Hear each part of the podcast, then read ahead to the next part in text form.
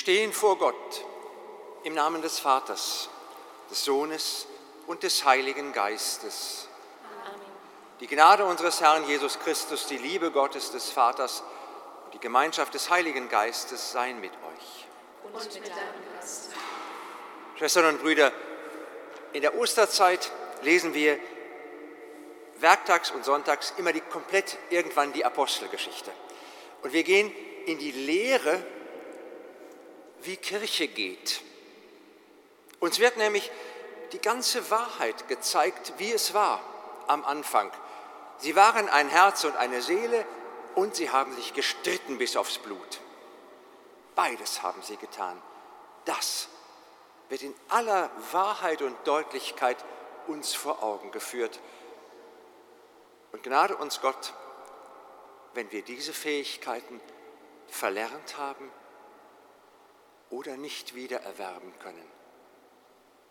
Das Ganze zu sehen mit allen Höhen und Tiefen. Eingeborene Sohn und göttliches Wort, du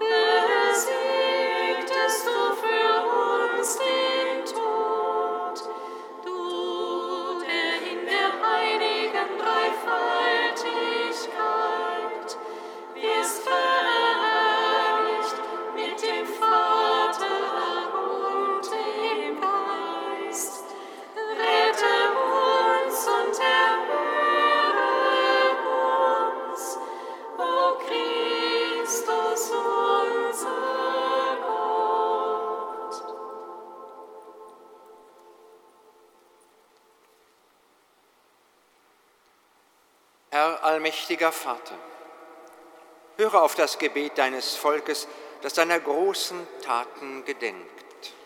Wunderbar hast du uns erschaffen und noch wunderbarer erlöst. Du hast das Wasser geschaffen, damit es das dürre Land fruchtbar mache und unseren Leib reinige und erquicke. Du hast es in den Dienst deines Erbarmens gestellt. Durch das Rote Meer hast du dein Volk aus der Knechtschaft Ägyptens befreit und in der Wüste mit Wasser aus dem Felsen seinen Durst gestillt. Im Bild des lebendigen Wassers verkündeten die Propheten einen neuen Bund, den du mit den Menschen schließen wolltest. Durch Christus hast du im Jordan das Wasser geheiligt, damit durch das Wasser der Wiedergeburt sündige Menschen neu geschaffen werden.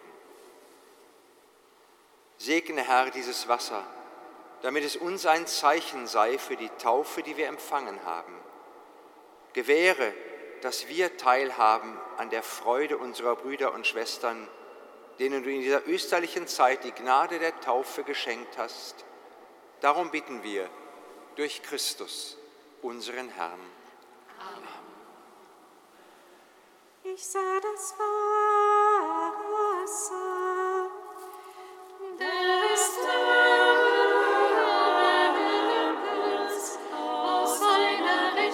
Rechten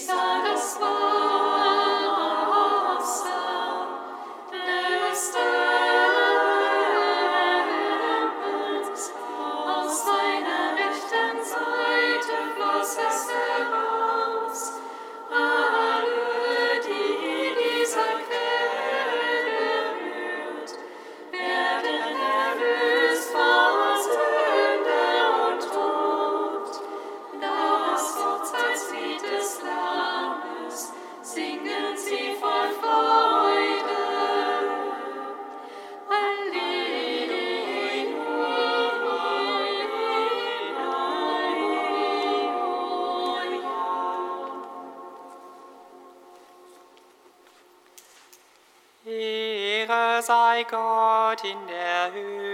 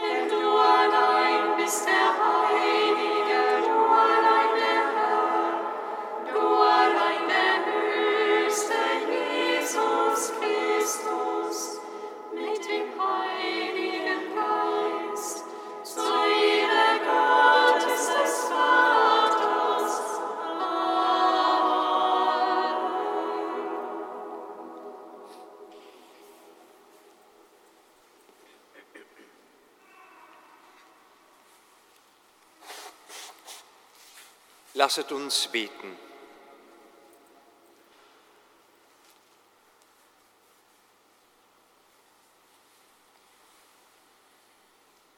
Ewiger Gott, lass die österliche Freude in uns fortdauern, denn du hast deiner Kirche neue Lebenskraft geschenkt und die Würde unserer Gotteskindschaft in neuem Glanz erstrahlen lassen. Gib, dass wir den Tag der Auferstehung voll Zuversicht erwarten, als einen Tag des Jubels und des Dankes. Darum bitten wir durch Christus, unseren Herrn.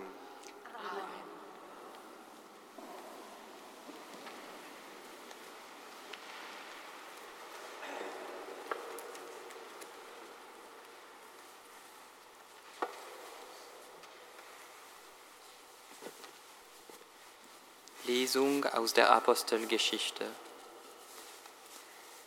In jenen Tagen führte man die Apostel herbei und stellte sie vor den Hohen Rat. Der hohe Priester verhörte sie und sagte, wir haben euch streng verboten, in diesem Namen zu lehren. Und siehe, ihr habt Jerusalem mit eurer Lehre erfüllt. Ihr wollt das Blut dieses Menschen über uns bringen. Petrus und die Apostel antworteten, man muss Gott mehr gehorchen als den Menschen. Der Gott unserer Väter hat Jesus auferweckt, den ihr ans Holz gehängt und ermordet habt. Ihn hat Gott als Anführer und Retter an seine rechte Seite erhoben, um Israel die Umkehr und Vergebung der Sünden zu schenken. Zeugen dieser Ereignisse sind wir und der Heilige Geist, den Gott allen verliehen hat, die ihm gehorchen. Darauf ließen sie die Apostel auspeitschen, dann verboten sie ihnen, im Namen Jesu zu predigen und ließen sie frei. Die Apostel aber gingen weg vom Hohen Rat und freuten sich, dass sie gewürdigt worden waren, für seinen Namen Schmach zu erleiden.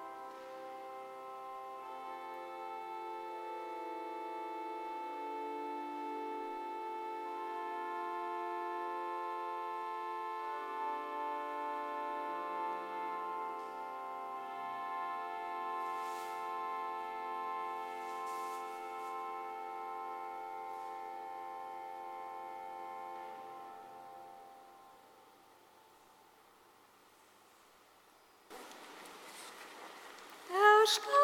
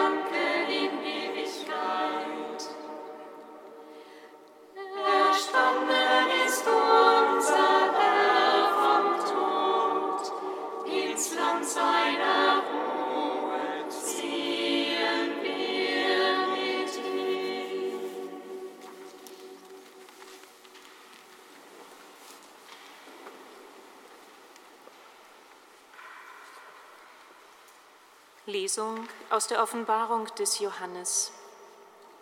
Ich, Johannes, sah und ich hörte die Stimme von vielen Engeln rings um den Thron und um die Lebewesen und die Ältesten. Die Zahl der Engel war, zehntausend mal zehntausend und tausend mal tausend. Sie riefen mit lauter Stimme, Würdig ist das Lamm, das geschlachtet ist, Macht zu empfangen, Reichtum und Weisheit, Kraft und Ehre, Lob und Herrlichkeit. Und alle Geschöpfe im Himmel und auf der Erde, unter der Erde und auf dem Meer, alles, was darin ist, hörte ich sprechen, ihm, der auf dem Thron sitzt, und dem Lamm, gebühren Lob und Ehre und Herrlichkeit und Kraft in alle Ewigkeit. Und die vier Lebewesen sprachen Amen. Und die 24 Ältesten fielen nieder und beteten an.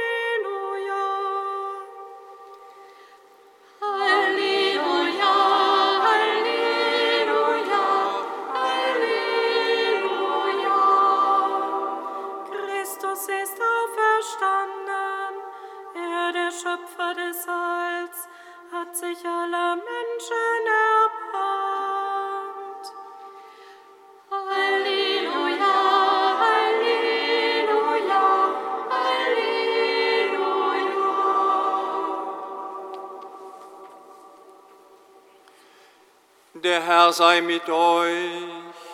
Und mit deinem Geiste. Aus dem heiligen Evangelium nach Johannes. Ehre sei dir, o In jener Zeit offenbarte sich Jesus den Jüngern noch einmal am See von Tiberias und er offenbarte sich in folgender Weise. Simon Petrus, Thomas genannt Didymus, Nathanael aus Kana in Galiläa, die Söhne des Zebedäus und zwei andere von seinen Jüngern waren zusammen.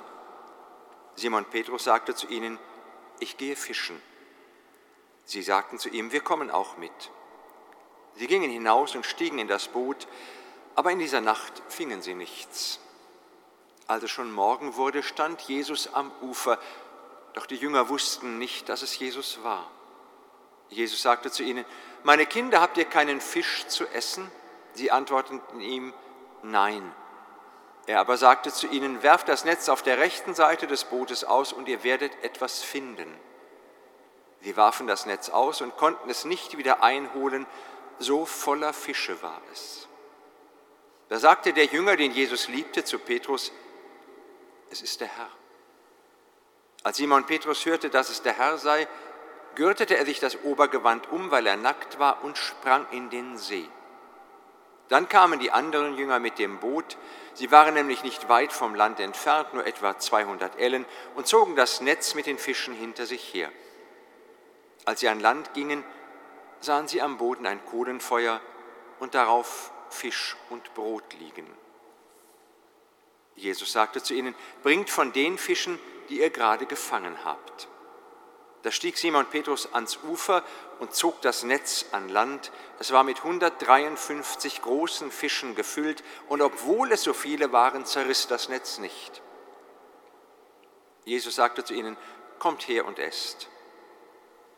Keiner von den Jüngern wagte ihn zu fragen, wer bist du? Denn sie wussten, dass es der Herr war. Jesus trat heran, nahm das Brot und gab es ihnen, ebenso den Fisch. Dies war schon das dritte Mal, dass Jesus sich den Jüngern offenbarte, seit er von den Toten auferstanden war. Als sie gegessen hatten, sagte Jesus zu Simon Petrus, Simon, Sohn des Johannes, liebst du mich mehr als diese? Er antwortete ihm, ja Herr, du weißt, dass ich dich liebe. Jesus sagte zu ihm, weide meine Lämmer. Zum zweiten Mal fragte er ihn, Simon, Sohn des Johannes, liebst du mich? Er antwortete ihm, ja Herr, du weißt, dass ich dich liebe.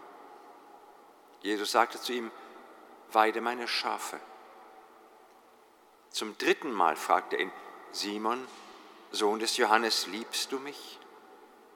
Da wurde Petrus traurig, weil Jesus ihn zum dritten Mal gefragt hatte, liebst du mich? Er gab ihm zur Antwort, Herr, du weißt alles, du weißt, dass ich dich liebe. Jesus sagte zu ihm, weide meine Schafe. Amen, Amen, ich sage dir, als du jünger warst, hast du dich selbst gegürtet und gingst, wohin du wolltest. Wenn du aber alt geworden bist, wirst du deine Hände ausstrecken und ein anderer wird dich gürten und dich führen, wohin du nicht willst. Das sagte Jesus, um anzudeuten, durch welchen Tod er Gott verherrlichen werde. Nach diesen Worten sagte er zu ihm, folge mir nach. Evangelium unseres Herrn Jesus Christus. Lob sei dir, Christus. Liebe Freunde in Christus, als es schon Morgen wurde, ein Satz aus dem gerade gehörten Evangelium, der neue Tag beginnt. Wann beginnt der neue Tag? In unserer Kultur beginnt er dann, wenn es am stillsten und am dunkelsten ist. Mitternacht setzten wir in unserer Kultur dem Beginn des neuen Tages an. Ich finde das eine sehr schöne Entscheidung, weil sie so wenig rational ist, sondern sehr gefühlsbetont und etwas sehr nahe kommt von, hm, es geht nicht um was tun beim neuen Tag, sondern um was erfahren lassen. Und dann beginnt der Tag natürlich auch mit dem Sonnenaufgang. Früher krähte der Hahn, wenn die Sonne aufgeht und der Mensch sein Tagwerk beginnt, doch er beginnt eigentlich sein Tagwerk so wie Gott sein Werk beendet hat, nämlich indem er schläft und ruht. Wie schön, dass unser Tagwerk mit Schlafen beginnt und nicht mit Handeln. Und wann beginnt der Tag? Es gibt eine dritte Möglichkeit. Gibt diese schöne Geschichte, wo gefragt wird, wann beginnt der Tag? Dann, wenn du im Gegenüber deinen Bruder und deine Schwester erkennst, dann beginnt der neue Tag. Und genau das wird uns vorgeführt in der Perikope heute. Sie sehen Jesus, aber sie erkennen ihn eben nicht. Obwohl die Sonne schon längst aufgegangen war, hell genug war es, aber Erkenntnis hat sich ihrer noch nicht bemächtigt. Und dann bekommt die, sie den merkwürdigen Auftrag, werft noch einmal euer Netz aus auf der rechten Seite. Und wir haben heute die neue Übersetzung gehört und da kommt ein anderes Wort. Und nicht, ihr werdet etwas fangen, stand da früher, sondern heute stand in der deutschen Übersetzung, ich weiß nicht, wie es in der französischen ist, ihr werdet etwas finden. Finde ich schöner. Ich entdecke übrigens immer in der neuen Übersetzung, nicht immer, aber an manchen Stellen eine Verbesserung, weil es eine schönere Interpretation dieses Textes ist. Nicht fangen, sondern finden ist das wahre Große im Leben. Das heißt nämlich nicht, dass ich es halten kann, das, was ich finde. Das, was ich gefangen habe, habe ich im Netz. Das, was ich gefunden habe, noch lange nicht. Aber bevor dieser Auftrag ergeht, kommt noch etwas anderes. Etwas, was Jesus grundsätzlich immer wieder gerne tut, wenn er mit Menschen in Begegnung trifft, etwas, was wir immer wieder lernen müssen, auch ich immer wieder lernen muss. Als erstes ist, er stellt ihnen eine Frage. So als wüsste er nicht, worum es geht oder was der andere will. Er fragt immer und bezieht den anderen damit erstmal ein. Habt ihr einen Fisch für mich? Ist die Frage. Er bittet sogar darum aber sie haben nichts. Und als dann der reiche Fischfang erlebt wird, da kommt diese schöne Formulierung, der Jünger, den Jesus liebte, er flüstert es dem Petrus zu, es ist der Herr. Johannes erkennt ihn, weil er ihn liebt. Das öffnet die Augen. Sonnenaufgang ist das eine, Lieben ist das andere, um zur Erkenntnis zu gelangen. Menschen, die andere Menschen lieben, erkennen ihr wahres Sein. Und so ist das bei Johannes. Er erkennt es und sagt es. Dann kommt diese Merkwürdigkeit da wieder rein. Als sie dann an Land kommen, ist schon alles da. Man kann die Frage stellen, warum fragt Jesus nach einem Fisch? Er hat doch längst einen. Denn als sie an Land kommen,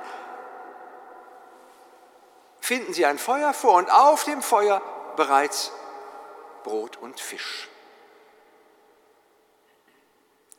Es ging also nicht um die Frage der Bedürftigkeit bei Jesus, sondern er wollte mit dieser Frage nahe bei denen sein, und bei dem, was sie tun.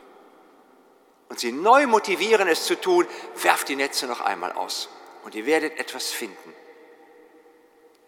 Und jetzt die nächste Merkwürdigkeit da drin. Es sind ständige Kreuzungen, die stattfinden in diesen Überschneidungen, obwohl schon alles auf dem Feuer ist, kommt der Hinweis von Jesus, bringt von den Fischen, die ihr gerade gefangen habt. Tut was von dem, was ihr getan habt, zu dem dazu, was ich getan habe. Brot und Fisch hatte er schon anscheinend, aber er will, dass wir etwas dazulegen von uns, von dem, was wir gefunden haben. Und dann kommt ein Moment, der mich im Johannesevangelium immer wieder zutiefst berührt, nachdem vorher ständig, nicht nur bei Johannes, auch bei den anderen Evangelisten, die Begegnung mit dem Auferstandenen und der Unglaube da war, kommt es endlich bei der letzten aller Begegnungen, quasi die letzte Möglichkeit, danach gibt es sie nicht mehr, endlich zur Erkenntnis der Jünger. Keiner wagte ihn zu fragen, wer er sei, denn sie wussten es. Ist das nicht schön? Wie oft die dem Auferstandenen begegnen mussten, bis sie es verstanden hatten? Ich empfinde das als eine große Entlastung. Als Kind habe ich immer gedacht, Mensch, hättest du damals gelebt, wäre leichter gewesen. Hättest du ihn gesehen. Nein, gucken wir genau hin. Die, die ihn gesehen haben, haben es auch nicht geglaubt. Da musste der ständig wiederkommen, bis die es endlich mal geklatscht, geschnappt haben. Und auf den letzten Drücker klappieren sie es endlich. Jetzt brauchen sie auch nicht mehr fragen, denn sie wissen es. Und dann kommt eben dieser intensive Dialog mit diesem Petrus. Eingeleitet bei Johannes, und bei ihm ist nie etwas zufällig, es ist die dritte Erscheinung bei Johannes. Und in dieser dritten Erscheinung kommt am Ende diese besondere Zuwendung zu Petrus und die dreimalige Frage, und jeder von uns weiß, warum er ihn dreimal fragt, weil er ihn dreimal verleugnet hat. Und dreimal die Frage, liebst du mich? So lange, bis Petrus traurig wird. Aber ich habe nie den Eindruck und das Gefühl, dass es von Jesus ein Aufrechnen ist, von, hm, ja? Erinnerst du dich, was du getan hast? Dreimal? Einige von uns haben es bestimmt als Kinder so erlebt. Ne? Dass dann so, hm, dieser andere merkwürdige Klang auf einmal in die Stimme reinkommt. Ne, was hast du da gemacht? Böses Mädchen gewesen? Böser Junge? Das hat nicht normal passiert. Und es wurde aufgerechnet. Immer mit der Hoffnung von, na, wenn es dann verstanden hast, hast du es jetzt verstanden, und so ist Jesus nicht. Es ist kein Aufrechnen und es ist auch kein Heimzahlen aus der Position der Stärke heraus, sondern ich empfinde es immer so, dass es ein Durchschreiten ist, dass er ihn an die Hand nimmt und mit ihm durch seinen tiefsten Fall geht und durch seine größte Peinlichkeit. Und warum tut er das? Um ihn zu stärken. Denn er soll die Führung übernehmen. Wenn ich weiß, was ich getan habe, stärkt mich das. Es macht mich eben nicht schwach. Wenn ich weiß, wozu ich fähig bin, öffnet mir das die Augen für die Schwächen der anderen und gibt mir Verständnis dafür. Ein Anschauen meiner Abgründe und meiner maßlosen Selbstüberschätzung. Wer das getan hat, der kann leiten. Als Kirche schauen wir in dieser Zeit auch in unsere eigenen Abgründe hinein. Und wenn es heißt, ich habe nichts gewusst, ich habe nichts geahnt, und nachher kommt raus, man hat alles gewusst, wird ein ganzes Leben dadurch zerstört, weil die Glaubwürdigkeit nicht mehr da war. Wir müssen hineinschauen in unsere eigene Unglaubwürdigkeiten. Muss es uns gerade ein Magazin, mit dem wir es uns in der Kirche manchmal so schwer tun, der Spiegel vormachen? Es ist wenige Jahre her, dass der Spiegel auf die größte Pressebetrug reingefallen ist der letzten Jahrzehnte. Klaas Relotius, preisgekrönter Journalist, Journalist des Jahres, alles abgeheimst, alle Preise abgeheimst, die es gab. Ob in Europa, in Amerika. Und dann fliegt er auf, dass vieles erfunden und ganz vieles gar nicht stimmte und dazu gedichtet war. Und was tut dieses Magazin, das ihn immer ganz nach vorne gebracht hat als diesen preisgekrönten Journalisten? Sie bringen eine Weihnachtsausgabe und berichten über ihr eigenes Versagen, worauf sie reingefallen sind, ohne etwas zu beschönigen. Das fand ich groß. In Japan gibt es die Kunst des Kintsugi. Ich weiß nicht, ob ich es richtig ausgesprochen habe. Da wird ein zerbrochenes Porzellan wieder geklebt und die Bruchstellen werden vergoldet. Und wir werden im heutigen Evangelium Zeugen dieser Kunst des Kintsugi, denn Christus ist der größte Meister darin, dass er niemanden erniedrigen will, aber er geht mit durch das Versagen von jedem von uns und fügt zusammen. Und wenn er es zusammengefügt hat, dann wird es haltbar und er vergoldet diese Nahtstellen.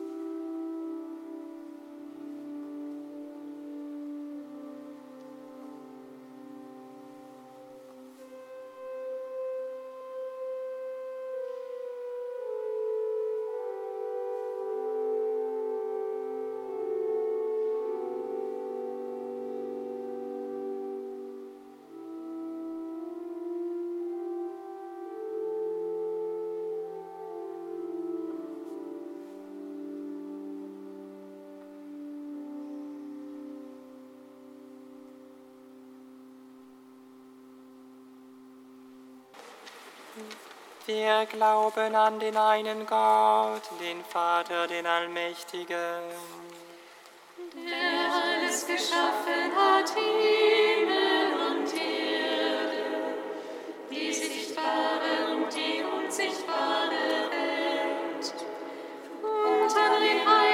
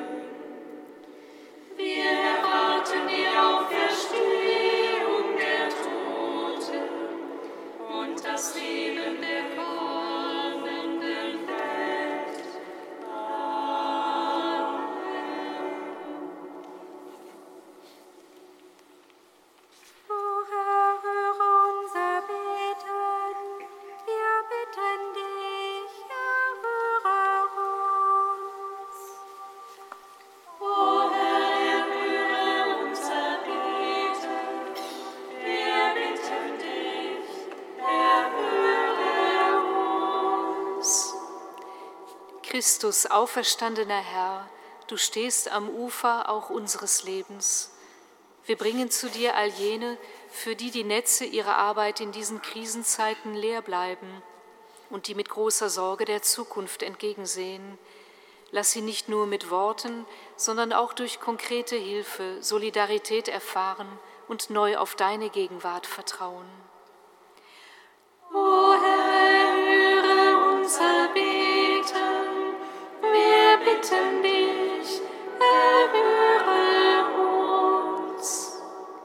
Christus, auferstandener Herr, du bist der Lebendige und willst für alle das Leben. Wir bringen zu dir die vielen, die von Angst, Leid und Tod umgeben sind und keinen Ausweg sehen. Eröffne ihnen und unserer ganzen Welt Wege des Friedens, der Hoffnung und des Neubeginns. O Herr,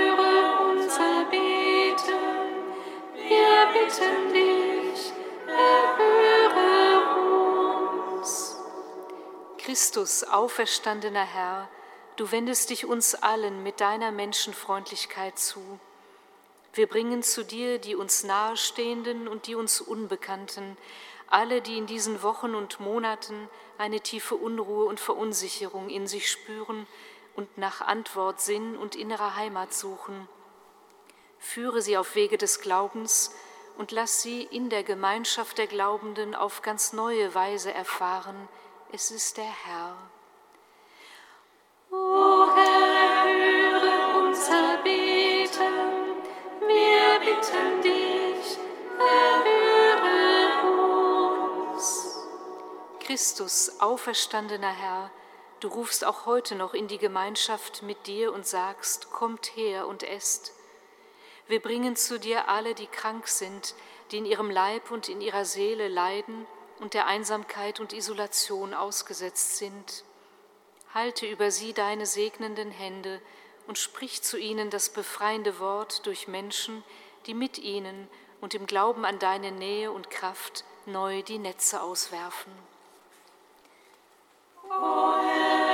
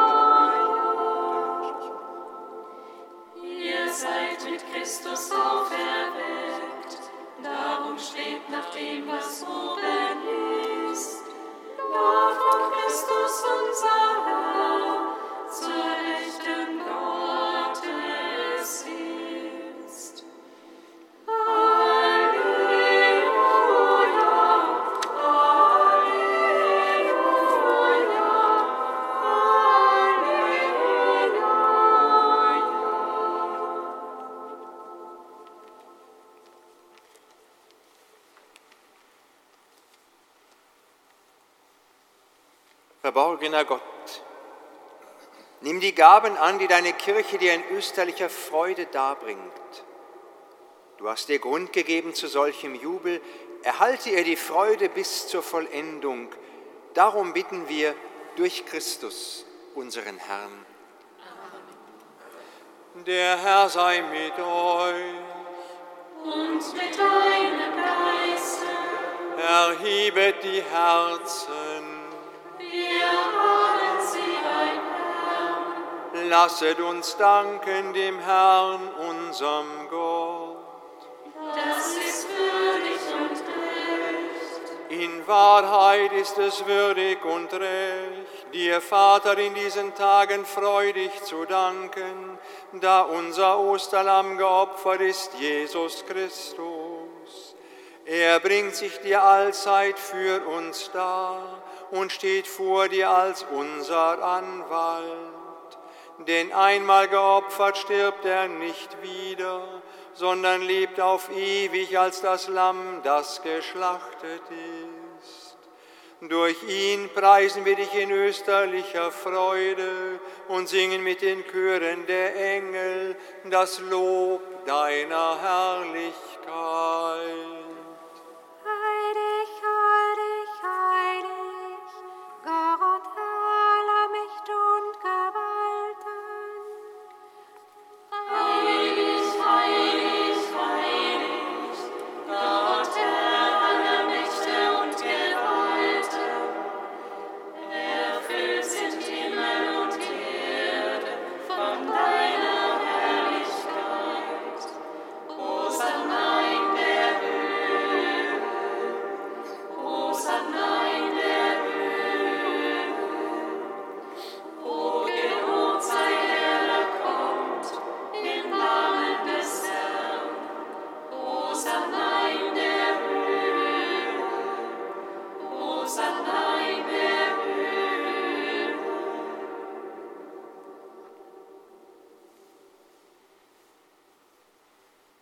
Anfang an tust du, Herr unser Gott, was gut ist für uns Menschen, um uns zu heiligen, so wie du heilig bist.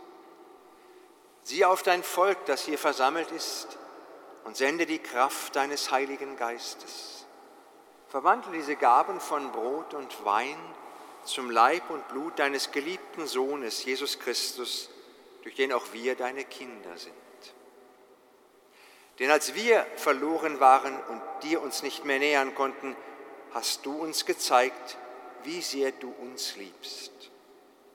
Dein Sohn, der Gerechte, hat sich ausgeliefert in unsere Hände. Er wurde ans Kreuz genagelt. So hat er mit weit ausgestreckten Armen ein unzerstörbares Zeichen aufgerichtet vom ewigen Bund zwischen Himmel und Erde. Doch vorher wollte er das Paschamal feiern mit seinen Jüngern.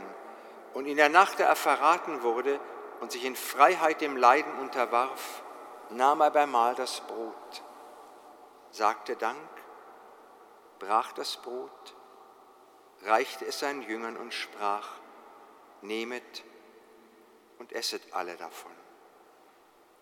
Das ist mein Leib, der für euch hingegeben wird.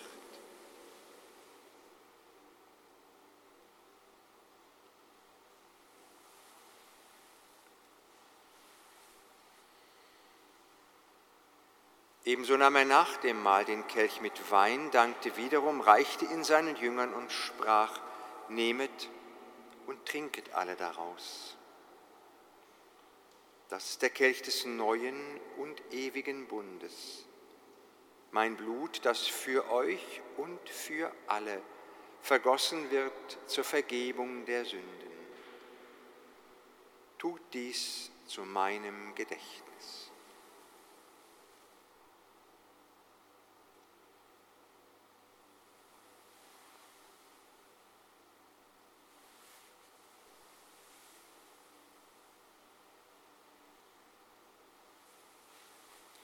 Geheimnis des Glaubens. Deinen Tod, o Herr, verkünden wir, und deine Auferstehung preisen wir, bis du kommst in Herrlichkeit. während wir an Jesus Christus denken, unser Paschalamm und letztlichen Frieden, während wir seinen Tod und seine Auferstehung feiern und Ausschau halten nach dem gesegneten Tag seiner Wiederkunft, an dem unsere Freude vollendet wird, bieten wir dir, dem wahren und gerechten Gott, diese Gaben an, durch die die Freundschaft zwischen dir und den Menschen wiederhergestellt wird. Gütiger Vater, schau in Liebe auf alle, die du in deine Nähe ziehen willst. Lass sie teilhaben an der Hingabe Christi. Lass sie ein Leib werden durch die Kraft des Heiligen Geistes. Lass uns im Geiste und im Herzen eine Gemeinschaft sein, zusammen mit unserem Papst Franziskus und unserem Bischof Rainer. Hilf uns, mitzuwirken am Kommen deines Reiches, bis der Tag und die Zeit da ist, da wir vor dir stehen werden. Gib uns dann einen Platz inmitten all deiner Heiligen im Himmel, an der Seite von Maria und den Aposteln, vereinigt mit unseren Schwestern und Brüdern, die von uns gegangen sind und die wir dir und deiner Barmherzigkeit anvertrauen. Wenn wir erfüllt sind von der Freude über die neue Schöpfung und befreit vom Tod, dann werden wir in Wahrheit das Lied anstimmen vom auferstandenen Herrn. Durch ihn und mit ihm und in ihm ist dir Gott allmächtiger Vater in der Einheit des Heiligen Geistes alle Herrlichkeit und Ehre, jetzt und in Ewigkeit.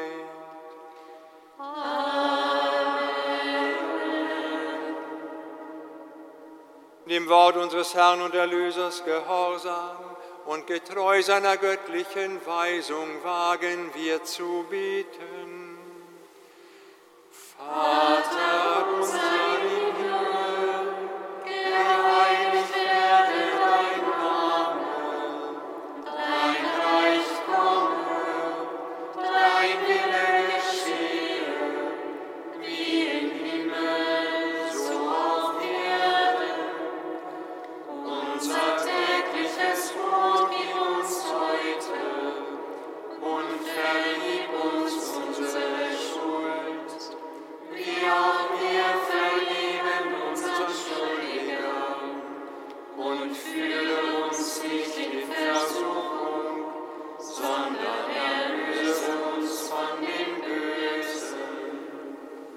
Erlöse uns, Herr allmächtiger Vater, von allem Bösen und gib Frieden in unseren Tagen. Komm uns zu Hilfe mit deinem Erbarmen und bewahre uns vor Verwirrung und Sünde, damit wir voll Zuversicht das Kommen unseres Erlösers Jesus Christus erwarten. Denn dein ist das Reich und die Kraft und die Herrlichkeit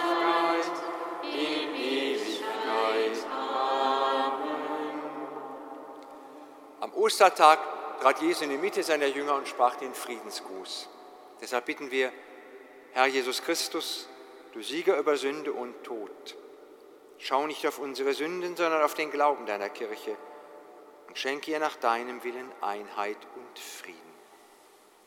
Und der Friede des Herrn, er sei alle Zeit mit euch. Und mit deinem Geist.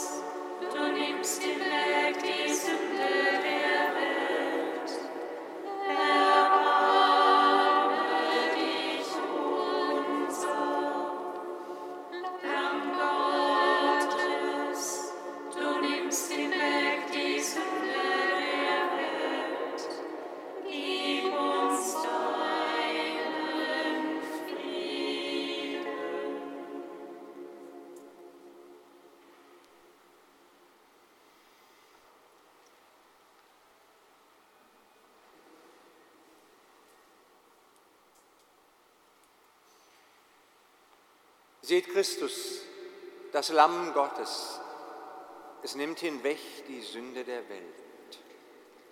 Herr, ich bin nicht würdig, dass du eingehst unter mein Dach, aber sprich nur ein Wort, so wird mein Seele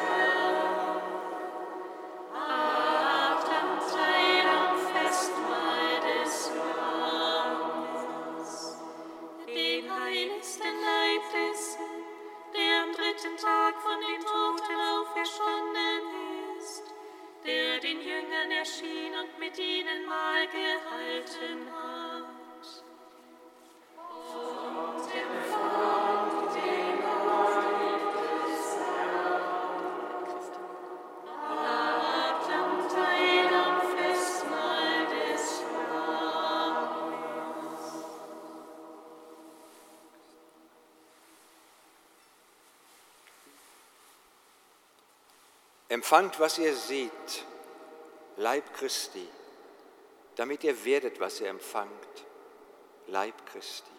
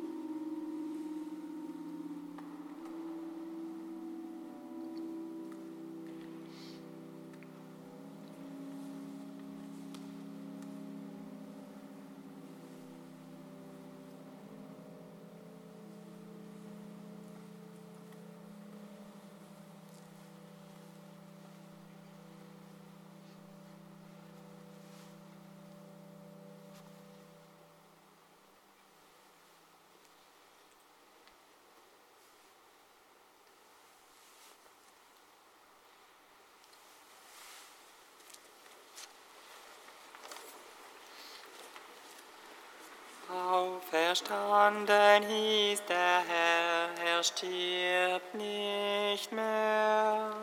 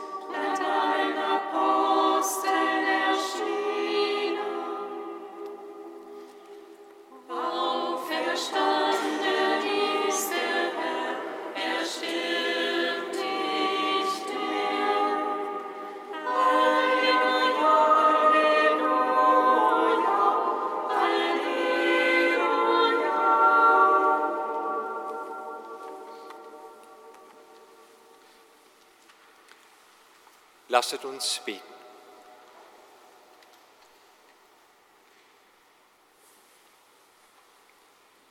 Ewiger Gott, du hast uns durch die Ostergeheimnisse erneuert. Wende dich uns voll Güte zu und bleibe bei uns mit deiner Huld, bis wir mit verklärtem Leib zum unvergänglichen Leben auferstehen. Darum bitten wir durch Christus unseren Herrn. Liebe Schwestern und Brüder, Sie sehen, wir sind zahlenmäßig etwas dezimiert am heutigen Sonntag. Umso herzlicher möchten wir uns bedanken bei Thomas Frings, dass das auf so spontane Weise möglich war, die Eucharistie heute am Sonntag mit uns zu feiern. Sie sind sonst im Sendungsraum viel Köln-Mitte, zu dem wir ja auch gehören, unterwegs, auch bei den Schwestern in Raderberg. Und ganz herzlichen Dank, dass wir mit Ihnen den anbrechenden Tag feiern durften heute, dass es möglich war. Sie sind jederzeit herzlich willkommen bei uns. Heute Abend singen wir die Vesper zur gewohnten Zeit um 18.30 Uhr.